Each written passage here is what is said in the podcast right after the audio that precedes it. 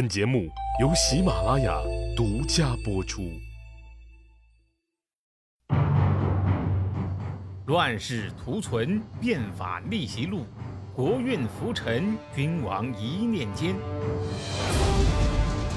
看两千五百年前的战国乱世，各国如何解锁强国路。赐死扶苏和蒙恬的诏书迅速发出。扶苏打开这份诏书是五雷轰顶啊！诏书里边数落他戍边不能辟地立功，浪费了大量国家的资源，反而多次上书诽谤朝政，埋怨自己不被立为太子。蒙恬是什么罪呢？明知扶苏有怨言，却不矫正，所以呀，两人一同赐死，由王离接掌军权。王离啊，那个时候是蒙恬的副将，捧着这道索命符，扶苏是泪流满面。他二话不说，也没多想啊，跑到房间里边就去准备自杀。蒙恬呢，却觉得这里边蹊跷。他呀，悄悄跟扶苏说：“你爹没立过太子，现在他在外巡游，突然就派个人来说要让我们自杀，难道这不奇怪吗？况且他老人家把三十万大军交给我们俩，这是何等重大的责任，怎么能有个人来让我们死，我们就死呢？万一这其中有诈？”我们死了也就罢了，可是天下怎么办呢？现在这个事情这么蹊跷，我觉得应该派人去核查一下，到时候再死也不迟啊。扶苏听着就有点犹豫，平心而论，他也觉得奇怪呀，他觉得父王不至于如此绝情啊。可是那个来传诏书的使者呢，却一再催促。我说：“你们俩快一点啊，我这还忙着回去交差呢。”扶苏心里边又产生了另外的想法。也许是爹爹把大位传给了胡亥，然后怕我这个老大不服，再加上手上又有三十万大军，可能会拥兵造反，为天下太平计。所以才要我死的吧？想到这儿啊，他对那个蒙恬就说了：“罢了，既然老子要儿子死，那还有什么再次请示的必要呢？”于是，不管蒙恬如何苦口相劝，扶苏还是坚决的拔剑自刎。这一死啊，大秦帝国的命运是彻底改写。哎，看来扶苏也是个没脑子的。只要他多个心眼儿，凭着自己老大的地位，外加三十万大军的加持，赵高、李斯他们的伎俩不难识破呀。可惜，扶苏还是太傻、太天真了。扶苏死了，但是蒙恬却不愿意死。但是你也别以为他是准备拥兵造反，这种事儿啊，他也绝对不会干。哎，那既不死又不反，蒙恬想干嘛呢？他呀，不想像扶苏这样不明不白的死了，他想搞清楚到底是怎么回事儿。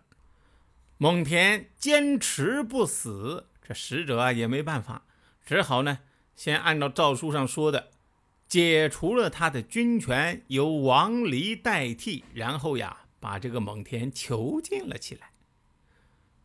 这边胡亥得到消息说扶苏已经死了，一颗悬着的心呐，这才放下来。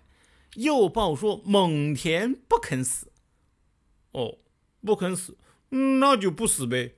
胡亥呀就想放过蒙恬，可见胡亥这个人呐，本性不坏，哎，就是个孩子而已。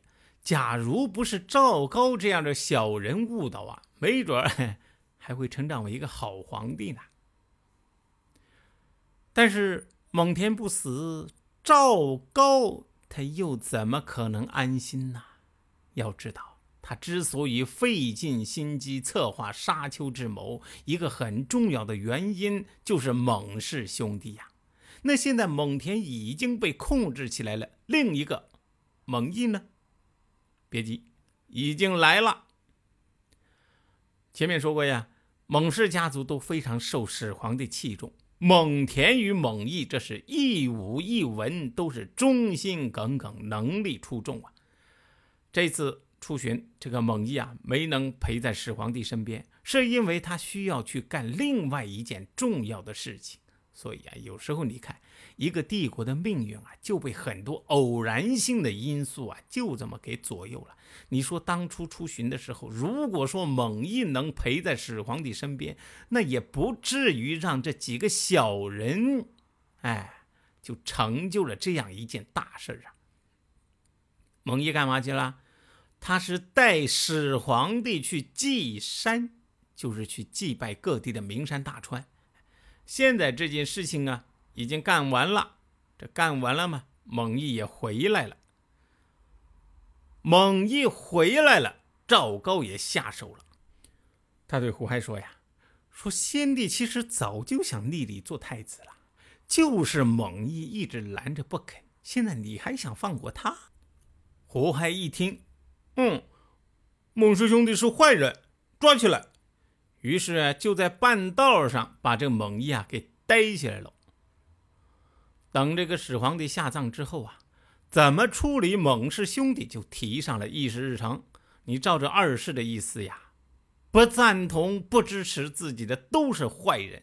赵老师说呀，蒙氏兄弟不支持自己，那么蒙氏兄弟就是坏人，是坏人那就得杀呀。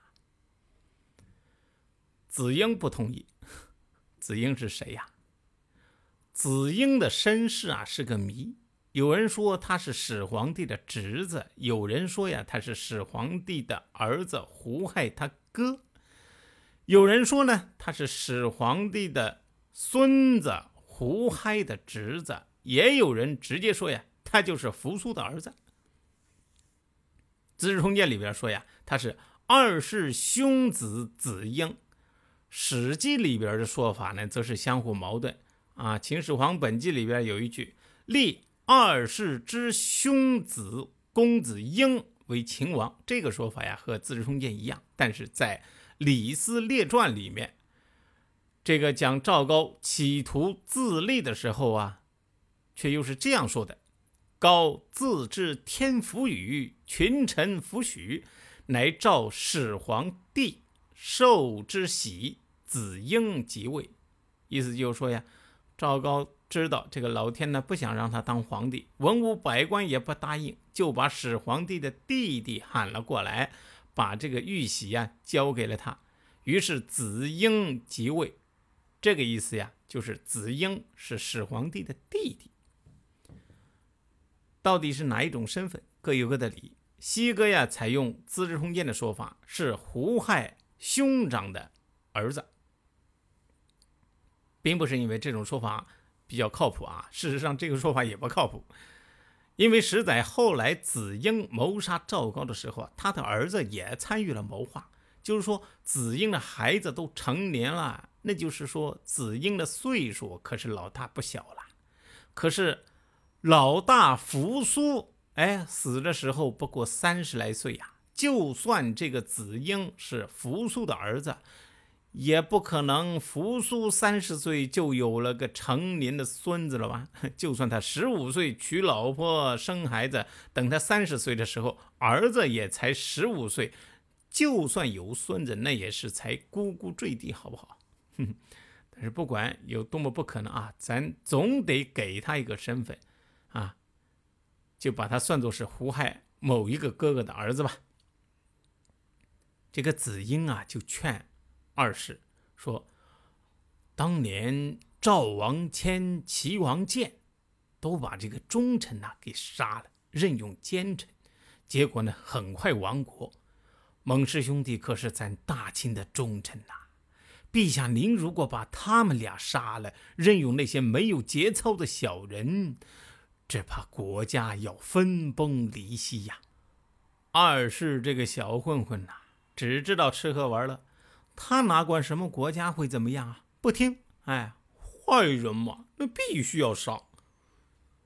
蒙恬在临死之前，不无感慨地发表了一通演讲。我蒙氏家族辅佐了三任秦国君主，现在我手上有三十万大军呐。虽然我被囚，但是我仍然有反叛的能力。可是我今天却不能不死啊，因为我不能不遵从祖上的教诲，维护家族的荣耀，更不能忘了先帝的恩德啊。